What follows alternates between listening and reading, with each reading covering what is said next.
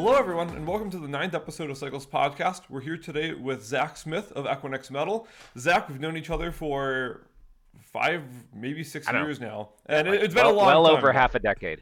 Well over half a decade. yes, definitely. And so uh, good to, to finally have you on our podcast, uh, and, and happy to, or uh, really excited to dive into some of the initiatives that Equinix Metal is working on, and uh, and just. Talk about the partnership between Cycle and Equinix and, and a number of things there. So I guess starting off, uh, Zach, uh, it would be awesome to hear uh, a, a little bit about yourself, uh, and maybe an introduction to Equinix Metal, um, and then we can go from there. Sure, awesome. Well, thanks, Jake, and it's great to be on. Um, I think we were, if I was trying to like go back into my back in the day time frame, uh, we were probably hanging out when Kubernetes was not obvious, and there was a big debate going on. Was it going to be like, I don't even remember what was the Docker version of an orchestrator at the time? Well, they had You know, Swarm. It was, it was, yeah, it was, it yeah, going to be was it going to be Swarm or Kubernetes? Like I think that's like the time when we met. yeah, it was it was late twenty. It was either late twenty fifteen or early twenty sixteen. Um, There we go. Yeah, but So uh, things were still messy, but they, they you know, luckily um, change is constant. So here we are. Um, so, anyways, my name's Zach. Um, I uh, little bit about me. I live in New York City. Uh, I've been working in the internet infrastructure uh, space or industry uh, since 2001. I came to New York City from Orange County, California, uh, back in 1997 to go to school. Uh, I had dropped out of high school early. I couldn't stand being in school and um, decided I wanted to get on with my life. So I came to New York City and um, I went to Juilliard. I was a musician uh, and I was going to be a concert bass player and playing all the big orchestras. And about three, four years into that, I decided, nope, I didn't like being a starving musician and I didn't want to wait around for those types of things. Being impatient is a, a quality I've seemed to repeat um, and landed my way through a series of jobs into the early days of cloud computing um, partnered with a, um, a gentleman named Raj Dutt um, on creating what was one of the first um, virtualized compute clouds using Xen. And uh, that business went well, kind of uh, sold it eventually as the big hyperscale clouds were coming around in 2011 and uh, you know vowed never to return to the world of internet infrastructure. You know two years later my brother's sitting at a bar with me and says like zach come on like let's let, like, let's go fix the the hardware for for developers thing. And so we decided to get into highly automated hardware for a developer generation. We started a company called packet. Um, ran that for a few years raised some capital did some things that i was uh, not very good at made some mistakes made a couple of right choices and um, in march of 2020 um, packet was acquired by equinix um, and so we, I now work for Equinix, uh, where I where I run the Equinix Metal division. And basically, it's a business unit of sorts. And um, if you don't know about Equinix, we're the world's largest data center operator. We were founded in 1998 by Jay Adelson, who is later famous for founding Digg. Um, and uh, he created Equinix as the neutral place for the internet to kind of live and grow. And so Equinix actually stands for something like equality in the internet exchange or something like that. And it was it was this time where it was kind of in the late 90s where it was not really clear where the internet was going to live. Was it going to be proprietary within telcos, right? Like the the incumbent, you know, um, kind of nationalized carriers, or was it going to be these private internets that were coming around, like AOL or whatever, that had their own content and their own things? And um, you know, Jay really thought that there needed to be a place where um, these different sides of the internet could meet in a neutral manner. And so Equinix's business was born. And um, we've kind of continued to prosecute that business since 1998 in terms of building ecosystems. That first one being the world of networks. Over, I think it's something like three or four thousand networks live at Equinix across the world. Um, we then helped create other ecosystems like financial services, where vast majority of the financial transactions in the world happen at Equinix, and then later clouds, where we helped Amazon create Direct Connect. uh, I believe that was in 2010, um, or as a way for enterprises to have a neutral way to reach multiple clouds. And so you can kind of see the business is, you know, really been around creating ecosystems. Um, to give you some quick stats, um, we operate about 240 data centers in 65 markets around the world. Um, and that means we've got a whole lot of pins on the map, places, buildings. You know, we're actually a real estate investment trust, so we, we operate as a real estate company that then gives you access to these interconnections, about 400,000 interconnections we have at our facilities. What I do at Metal um, is I help make it easier. I remove friction uh, from the process by allowing you to access kind of a hardware as a service, or we call it a digital infrastructure at software speed layer um, that allows you to reach all of the different locations throughout Equinix with physical, unopinionated hardware being connected to all the right networks. And we do that with a nice programmable interface so that companies like Cycle can build awesome software on top of it and consume that as a base and a foundation for their um, end user services. So yeah, that's kind of what I do. Yeah, no, it, it, it, it's really interesting to hear to hear the story uh, change over time of just back, you know, again, uh, back when uh, we, we, we started working together back when obviously it was Packet. And for those who might be watching this and, and are, are, are uh, relatively new to Cycle, uh, Metal, oh, formerly Packet, was our first partner um, as we were building out Cycle in the early days. And um, back when we started, we had taken more of like a container as a service approach, right? Like where it Right. was just, hey, you know, you upload your container. And we were trying to be like the DigitalOcean for containers, but on top of bare metal infrastructure. And then as time went on, we had uh, more and more companies reach out and say, hey, like this is great. Like we, we, we like how simple Cycle makes some of these things, but we want to own the infrastructure. And so that's when we had to kind of, you know, tear everything down and rebuild it back up with, with Equinix where it was, uh, where One of the uh, options.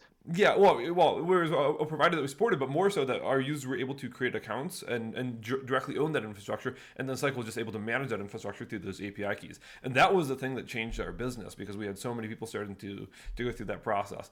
But um, as I, I guess, I guess, so I have a number of things that I want to dive into uh, with with some of the initiatives and things that you're working with uh, with Equinix Metal. But before those, I would like to just ask more of a a another question related to moving from Pack to uh, Equinix Metal, and, and specifically, Sure. how has your you know day to day changed uh, Mm. from from running a company where where you know it's you and the board to now into a position where you know you're part of this giant giant company, and uh, you know I, I imagine your day to day is very different now.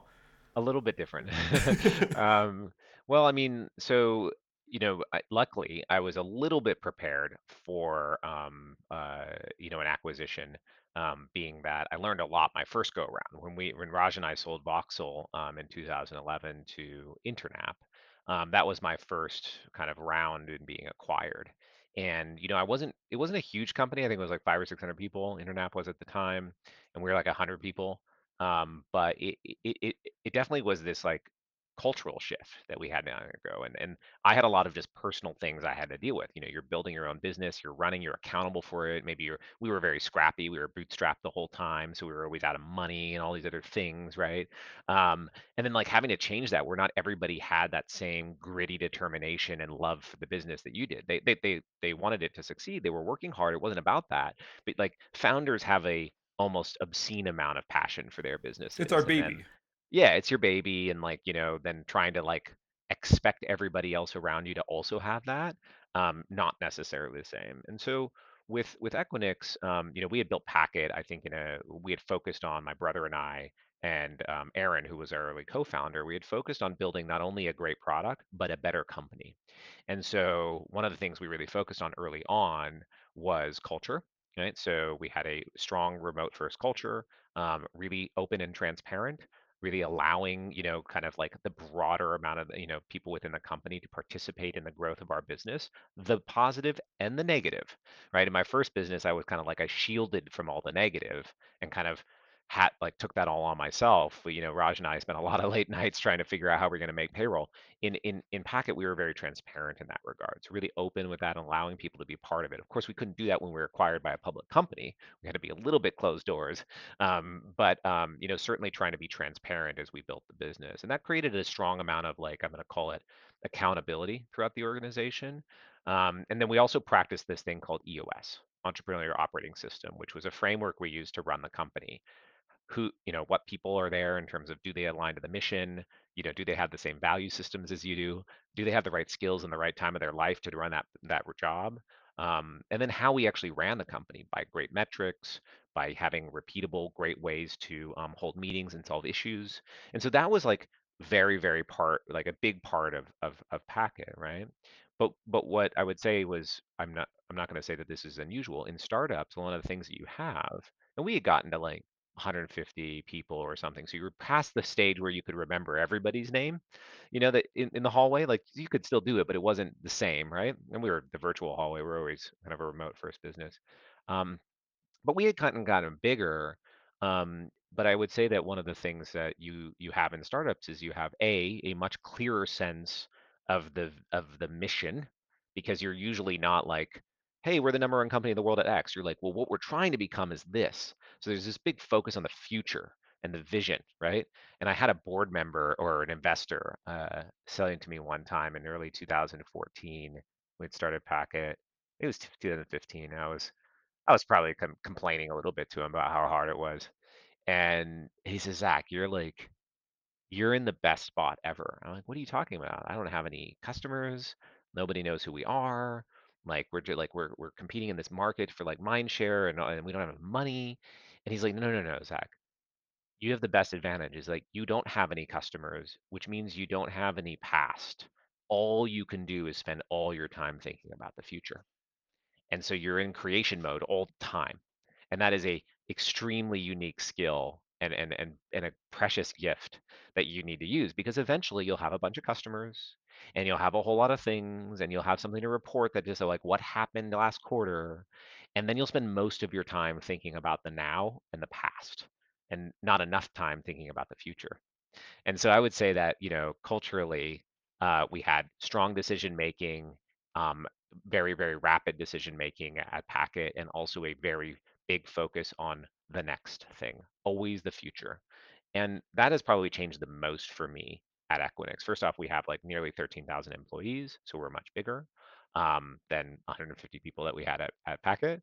Um, and so my role as a senior leader is very different, leading through um, the pandemic, leading through change of integrating companies and aligning culture. That's a big new challenge for me.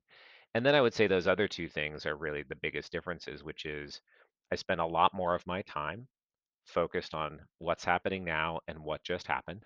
We are a public company. We report a lot of information to our investors. Like, you know, like there's a lot of that, right? Um, which wasn't a big part of what I was doing in a startup and um, and then the I would say that other thing is is building consensus, right? We're in a company where there's a lot of cross-functional requirements in order to activate a larger business and 13,000 of your colleagues, you need to gain their alignment, which is not as easy as saying, I've decided we should go this way which is kind of what I had a little bit of the ability to do within a startup. I was like, well, I've decided, or it's been decided that this is the way it's going to be. And, you know, like you could do that. You could turn really quick um, if you wanted to. In in a big company, it's like a aircraft carrier, you know. It's like very powerful, but doesn't move very quick. And so hmm getting like everybody to work together and aligned on that thing is the other thing I spent a lot of time doing. And those two, those two would be the biggest differences for me. Well, it's really interesting to hear that. Um, obviously, you know, you're you, know you're you're you're you're much further ahead than than than than we are, but it's really interesting because like you're the you're the first founder of a non-customer that we've had on the podcast yet. Mm, And so it's really interesting. Um, and, and the first founder of uh, a provider that we, we, mm, we've integrated with. Um, mm. and so it's really interesting to hear just, I guess, founder to founder, some of the, the stories because it's like you spend so much time as, you know, you're going through these processes and building these companies uh, where it, many times it starts to feel lonely. And it's like, all right, like, hey, I'm, I'm doing this and it's getting results, but is it do, am I doing it fast enough? Like, am I doing it right? Or you know, there's just so much time that you kind of spend lost in your head and and trying to figure out things that whenever you Yeah. hear other founders talk about the hardships they went through as well, you're like, all right, this this is not just me. This is this is it's, it's a hard thing to do. Um, and it is very hard, and it's it's hard for the people around you, right? Um, you know, if you have family or whatnot, I think it's a very, very difficult ask. It's not without it's it's not free. Um, and I think also, you know, personally, I've I've really benefited from, you know, being really open about the challenges as a leader that I have, right? That's one of the things Equinix has done really well is to focus in on personal development and mental health um, which has been incredibly important during this pandemic. And I've leaned into that. Actually, before the first thing that I did when I knew that we were going to sell Packet was I got myself a therapist, right? So that I could talk through all the emotional issues I was going to do with getting rid of my baby and becoming a bigger part of a company and rebranding the business and doing all the other things I knew I would have to personally unpack. and um, at least like recognizing at a founder that there's a lot of stuff in there, right? And so as you go through, whether you grow your business, whether you take on investors, you go through ups and downs, you sell the business, all these types of things are stuff that you as founder kind of have to deal with. Um, even if you choose maybe to just move from founder CEO to just like founder and not CEO, right? These are areas I think that it is good to talk about with somebody. Um, I'm lucky enough to have an identical twin brother who I work with, so we have a very close relationship and can kind of talk through. But I even I went to access, you know, some other you know help that I could talk through these issues with because they are unique. And then frankly, um, when I when when I became part of the leadership team at Equinix, it was something that I felt very lonely on because most people were not coming from founder-led journeys. They didn't have the same kind of emotional connection to to things that I maybe did, not because they didn't care about their work. It was just a different you know, situation. And what I what I needed to do is learn how to react to that differently and unpack those things on my own because I couldn't expect everybody to know what I how I felt or or you know my reactions. So that was an important part of you know dealing with the the founder led you know issues that I had to uh, work through. Still do. Yeah, and I mean, I I appreciate that though because like you know, so one of the things that oh, like I mean, I I haven't you know uh, I haven't uh, worked with a therapist, but one of the things that we've done within our company is uh, we have probably our board meetings are probably more frequent than most startups. We, we, Hmm. we our board meetings are the first Monday of every month. Okay. But our board meetings, we put a lot of energy into making sure that they're not formal. Like like yes, we'll spend like the first five minutes talking about metrics and things like that, and then we'll take the the you know the next forty five minutes or so and just have a discussion about what's happening and things like that. It's really nice Right. because on you know on our board we have.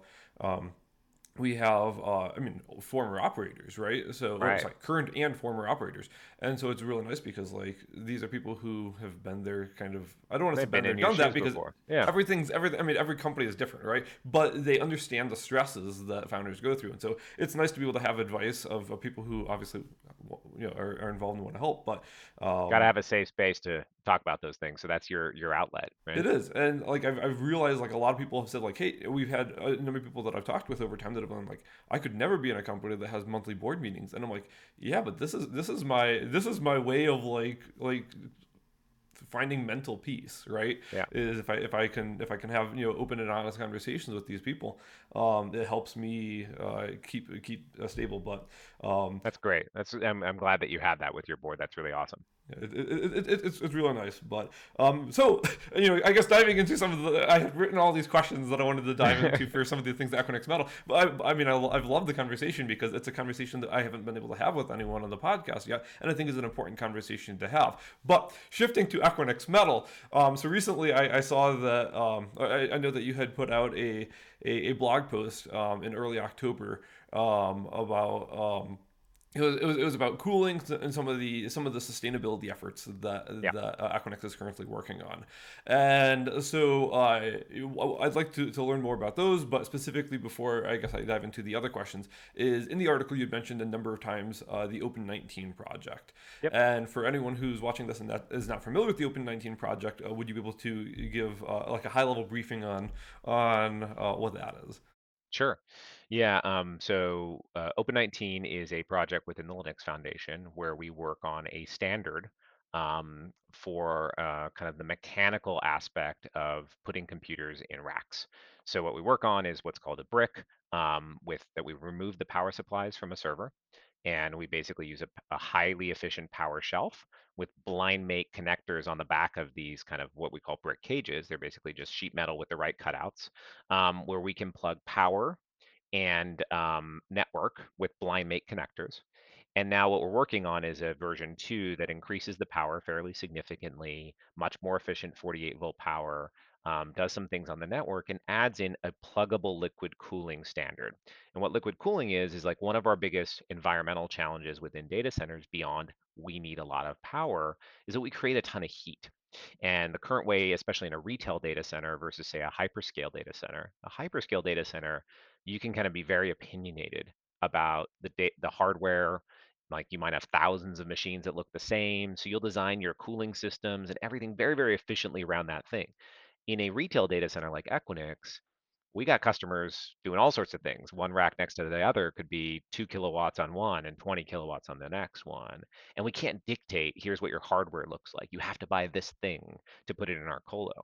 And so we have challenges related to cooling, right? Definitely we have power issues, which uh, you know certainly worthy of a conversation, but our biggest issue is actually cooling, or maybe said a better way, removal of heat, right? And that's because chips are getting hotter as we move to things like machine learning, accelerators, DDR5, faster networking, you know, new processors going to 7 nanometer. Like all these things create so much heat. If you ever sat with your MacBook on your lap for a while, you will understand exactly what I mean. But try that with you know, dual sockets of 400 watt, you know, things with all the fans and all the DDR things and all the memory and all the accelerators, and suddenly you're pulling multiple kilowatts per box. And so what we've been working on is a standard um, within Open19 to allow us to use Liquid like a closed loop system to run it over the processors, right? Or the high high heat generating components and capture that heat and remove it in a more efficient way.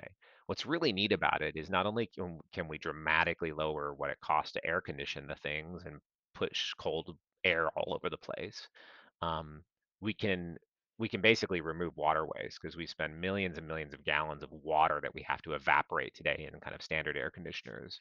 And we can make that a closed loop system where we actually don't waste any water. It's really important in certain parts of the world where we just you know we're really we're really you know challenged by our water use um, and then i would think the other way is that we can actually take that heat as at such a high temperature that we can use it to create power or actually sell it back to the grid or municipalities that need heat like to power a turbine or to heat you know buildings or related. So like there's some really interesting opportunities. We've even looked at how to do that with vertical farming right next to it like because they need heat you know? So there's lots of interesting ways that we can take technology which is currently I'm going to say very energy intensive, very taxing on our environment.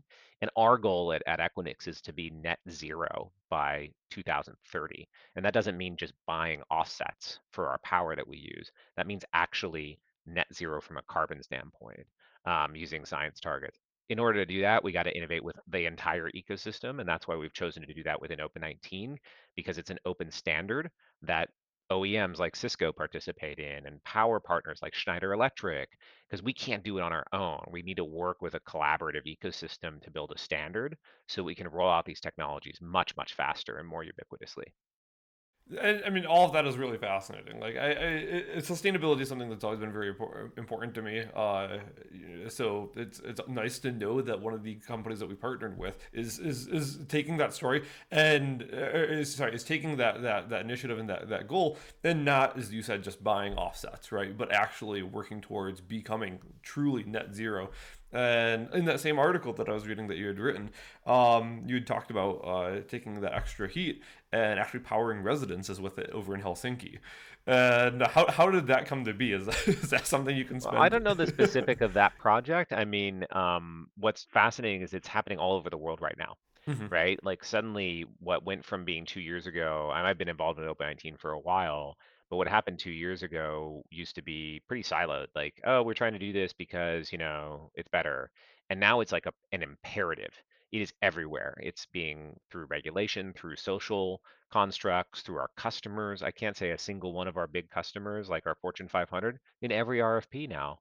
Sustainability is up at the top. It's Mhm. not somewhere in the bottom of the RFP. And so we're seeing just this big movement all over to finding creative new ideas because we're going to have to use all the ideas. By the way, there is no magic bullet, um, and I and I think that like beyond how do we make our operating of technology, clouds, data centers, et cetera, more efficient, there's certainly like one thing we were discussing recently with Intel and a few other of our partners was that even you like Cycle could um, really help us in um, managing our energy use. For example, when we have renewable access, we want to be able to power more intensive jobs. But when we don't have renewable access, we would like to express it to you somehow to let you know so you could do something about it. Right now, you have no idea based upon the power things that we have in the grid um, or our own generation capabilities, whether it's a good time or a bad time to run this intense machine learning job or you know re-index all your search queries right but like maybe we could come up not with a bespoke integration for every single thing, but like that's a place where I think we could do really well within the industry to have unique ways of telling you that. And you could build those into workload managers like Cycle or whatnot to help your customers use the existing resources at the right time or just more efficiently. Obviously, you're helping them use it more efficiently today, but we could also help you know, make it so that you could use it at the right time. And then I think one of the other things that we could do long term is is changing the business model. I really like the movement that we've had over the past 15 years towards cloud, where basically the operator gets paid when you use the things. So that's good because it aligns our incentives. The challenge is that there's a whole part of our industry, including OEMs like server manufacturers or silicon manufacturers, that don't get paid when you use it. They get paid only when you buy it. Hmm And when you look at the actual carbon impact of a computer, and it varies, but like let's just use round math, 60 to 70% of the energy use over a computer's lifetime is making the computer. And so only about 30% is like using it and like maybe recycling it at the end. hmm And so, so much of it is in supply chain, process technology, building the chips, sheet metal, mineral extraction, all these kinds of things that go into like building the technology. Well, what if we could like make so that the industry was incentivized to use the technology longer? versus throwing it out after the current cycles, which is usually three to four years because people always want the latest things and we're incentivized due to the economic model to do that. Yep. And so I think there are some business model things we can do. There are some technology things like giving you information and allowing that to proliferate through workload managers and standards. Um, and and also just measurement. Right now, it's really really hard for like we don't provide, which is like an initiative we have internally. You don't know how much energy your infrastructure with Equinix or your customer's infrastructure at Equinix actually takes. You have no idea. What's the Yeah. carbon impact of doing this? And so it's very hard to say, hey, Jake, Cycle, you guys should do better at that when you don't even know what it is. And we've kind of like, what is the phrase? Like, mm, you know, sufficiently advanced technology is no different than magic or whatever that phrase is, which is hmm super awesome. Like, we've made it magical enough that you don't know actually how much energy is being used to you know, do X or Y or even turn on that server. And like that's a problem that we need to solve to give, uh, you know, measurement and availability and transparency throughout our industry. Do you think that as time goes on and more and more uh, manufacturers and, and providers are building like application specific hardware that that will help extend the um, lifetime of that infrastructure? Yeah, I think that the big opportunity right now is we kind of, not to use my warship, I'm not into actually battleships, but, you know, not to use my battleship analogy, but, you know, a, a typical processor basically has everything built into it, but you really only need very little of it. And the challenge is right now is like super hard if you wanted to optimize software against one specific function, you got to buy the whole big processor just just to do it, right? In reality, accelerators and purpose-built technology, I think, represents a massive opportunity, not to make like 20% better, but like thousands of times better, you know, more efficiency on doing certain things. And I think you can see like what certain technology companies like Apple have done related to um, their M1 processor, right? Hey, we lear- we realize that everybody's using JavaScript all the time. Well, let's build JavaScript engine into the hardware so that like 70% of what people do on their web browsers or whatever goes better. And like, how could we create a, a way where that actually is a reality? Because right now, you know, if you, who's like in the software supply chain somewhere, wanted to optimize against technology, it would be so difficult for you to actually take that technology and get it into market that you wouldn't really be able to do it on the time scales that made sense for you. And so one of the other goals that we have at Equinix, um, and my job within Metal is not to be like a provider of bare metal cloud, but a distributor and operator of technology. So the technology is in the right place at the right time that it can be used by the right customer. Now, that's, in my opinion, more of a logistics problem than anything else. And today we basically build technology, and this is what's so cool about Open 19. Is today, if you've ever be- been into a data center and seen all the racks get made, you know, hundreds of cables all put in in very special ways and zip tied and made all special. We have done everything that's all about getting technology into the data center but we never have done anything to allow you to move that technology to another another place. And the packaging, like we throw it all out. It's not reusable. hmm So then how are you going to get it from like Helsinki to London? Like you might actually need to use this specialty set of cards that you have and you need it in a different place or maybe for a different customer. And right now those things are all built just a one-way street. And so if we can make it like they call it like a circular economy or a circular model, well then we design it so it was reusable. We design it so that you could take that thing easily with, you know, low amount of friction to put it somewhere else or even do a secondary market. So I do believe that um, within the next couple years, like the next phase of workload is going to present an opportunity for, you know, developers who have already figured out how to make their workload portable. That's great. Well, now how do we get it on the right thing? Now that's the next big way that we can save, you know, our planet, our energy usage, and also meet the needs of our customers, which say, I want more access to greater technology. Yeah, and um, I mean, I, I, I agree with everything that you're saying. Like, it just makes so much sense, and it's neat to see, you know, you think, you know, things like this conversation are, you know, happening already with as you were talking about with with Apple and their M1. Um, well, first, have you have you had have you actually had an opportunity to test one of the new M1 Pro or M1 Max? Uh, I didn't try one of them yet. I, uh, I, I just to, got one. I need to go buy. I got one uh, last and? Thursday. Incredible, incredible. Amazing. So building uh, building containers on it. Um, I, I've noticed like a 80% decrease in compile time. Um, wow. if, if, if it's an ARM container, right? If you if, if you're building an Intel container on it, it actually it takes more time, but that makes sense, right? There's emulation built in. But the, the point that I was getting at there was um, specifically of having those uh, those uh, efficiency cores built into the processor as well. It's just really neat. Like I, am I'm, I'm one of those people that like I'm I'm I'm I'm a data nerd in terms of like watching like how you know uh, all my different machines are doing, and so uh, I I run iStats. Uh, if you've ever run uh, yep. iStats on your computer, oh yeah, and so we can track the individual individual cores and things. And it's really interesting to watch. Like like you know, if I'm sitting there doing a compile, I'll see all the cores you know doing their thing. But if I'm just you know if I you know once it's done and I'm just sitting back and not doing anything, you see everything shift over to those energy efficient cores, and it's just so right. neat to actually watch. Big little. you know, it's, it's I mean it's it's as you were talking, uh, the, the, I forget the exact quote that you mentioned earlier, but the magic of it all, the fact that this computer is automatically making the decision that hey, I don't need this heavy compute. I'm going to switch over to these cores that use so much less energy, and that's something that you know a, per, a, user does not have to make that decision. They don't have to build a specific application to say, hey, you know, when you're done with this, move yourself over to an energy efficient core. The you know the the the OS operating system or kernel or whatnot knows out. how to do that. Right? Yeah. Well, I think that this this lies one of the bigger opportunities we have is like to unleash that what what Apple's able to do in its verticalized closed ecosystem right, is to be able to do more of these things in open ecosystems.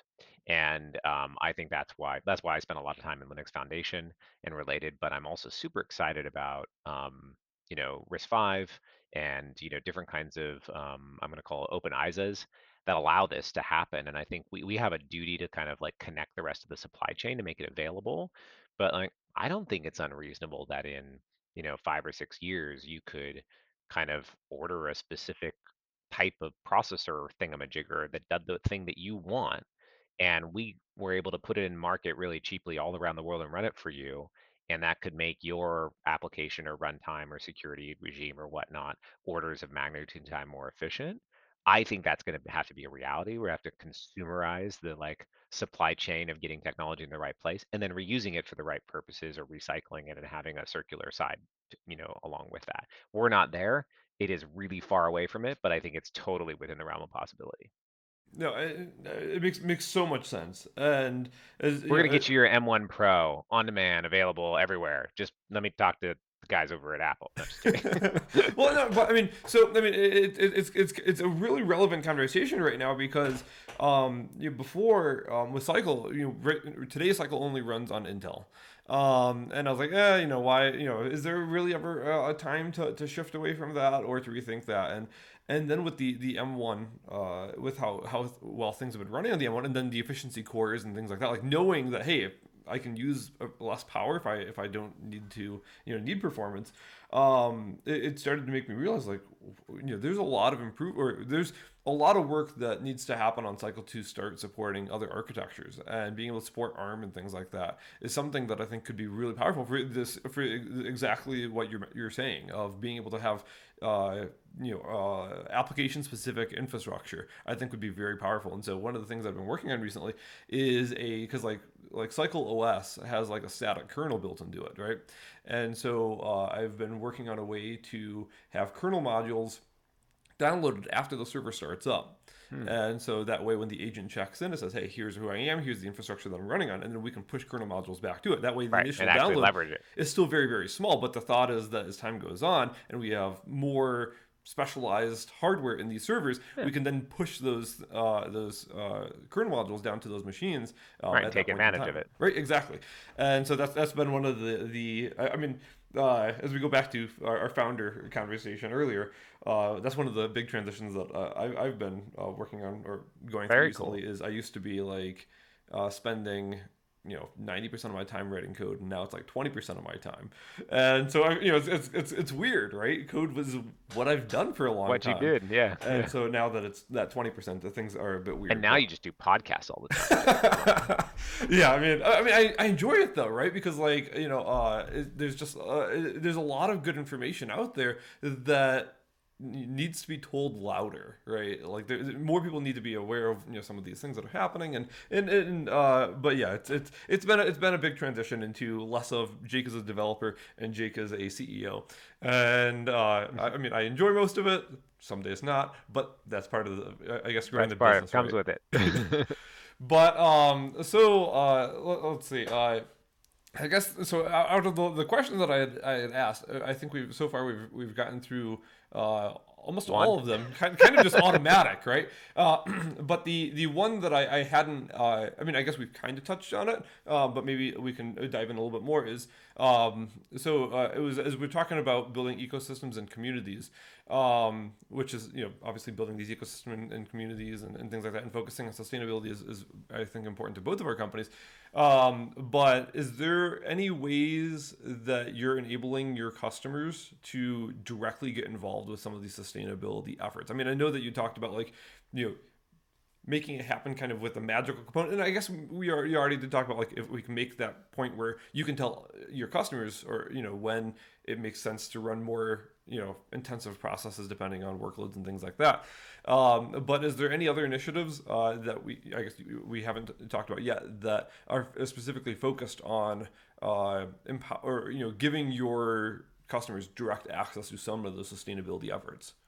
Yeah, I mean it's a great question. The, you know, it's always hard to find like the balance in it. Like when you're in physical infrastructure, it's like where can you engage? Uh, it's a little bit more difficult to build communities um, than maybe in software, right? Where open source can be a relatively, I'm going to call it egalitarian, you know, um, uh, uh, prosecution because hey, what do you need to be able to do to play around with this code?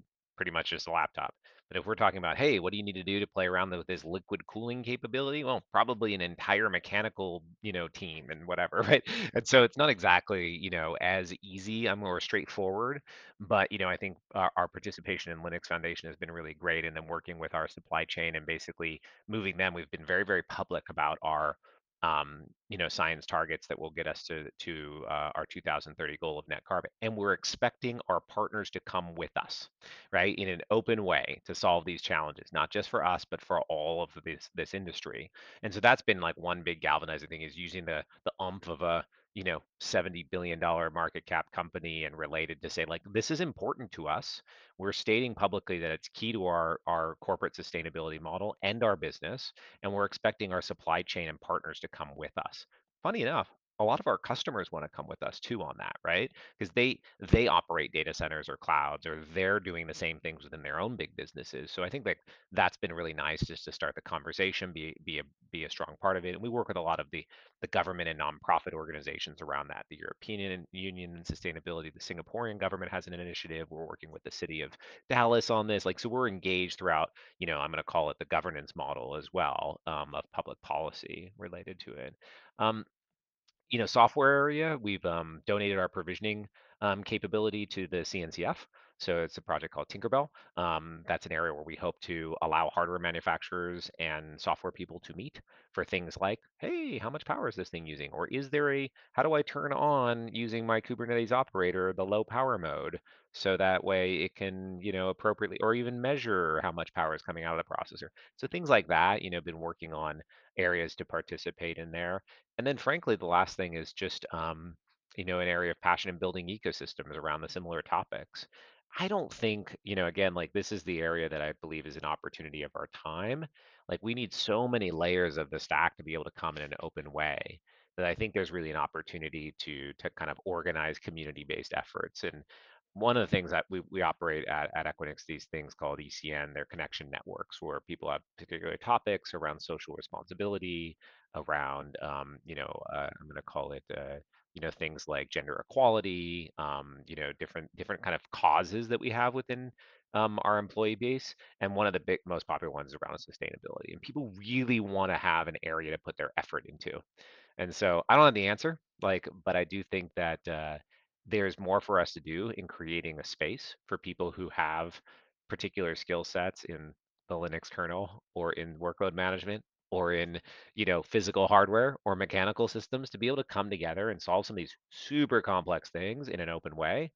Um, so you've you've you've continued to inspire me to work on that, but I can't say I have the answer. no, but I, I appreciate that, and and again, uh, the, the, nice thing is that you know we're we're a number of years into our partnership, and there's still you know still still a lot more to happen. Um, Maybe what we can do is we can make it so that way within the cycle interface, we can somehow show how much carbon was used for any particular part. And we could also do things like offset that, or we could allow people. I've been very inspired by what Stripe's done with Stripe Climate, where they have actually invested in carbon capture technology and they can just turn on a button that says, take 1% of my revenue and put it towards carbon capture. And I've been thinking about that within like cloud computing. Like, could we build sustainability into the actual consumption model so that you could see not only how much energy was being used or carbon was being, um, you know, um, uh, offset or something like that, but also you could do something about it. For example, um, whether it was use a, a lower carbon or lower, you know, energy data source at the time and move your workload, or you could actually invest in changing that and we could be a platform or together we could like showcase that within the cycle interface so let's let's let's talk about not how to run workload let's run workload better no, I, I, am I'm, I'm up for it, and I mean that's the neat thing is that you know today there's uh, you know a few hundred servers being managed by Cycle, and if that's something that we can implement and we can do well, then it's not just one small workload that we're changing. It's it's not only the, the hundreds of servers that are connected and managed by Cycle yeah. today, but as time goes on, you know, there, there, it's it's more one of those. Uh, uh, what's what's the word I'm looking for? Like just uh, I don't want to say exponential. It's your network effect. It's there, your network effect. There you go. but, I got it. but yeah, thank you so much, uh, Zach, for, for for taking the time to answer the questions and being on the podcast. It's been uh, great. I, have really enjoyed our conversation, and it's been nice to also have the the founder to founder component um, as we've been able to dive into those things. And so I've really appreciated it. Well, thanks, Jake, man. It's great that you're doing it, and um, awesome work with Cycle. Thanks for being a partner and a platform um, uh, you know, uh, e- ecosystem partner of of Equinix. Um, so it's it's really cool to see what you guys have built and what you're doing for customers, and hopefully we'll continue to work on that and make it um, even better. Excellent, excellent. Thank you so much. All right, Jake.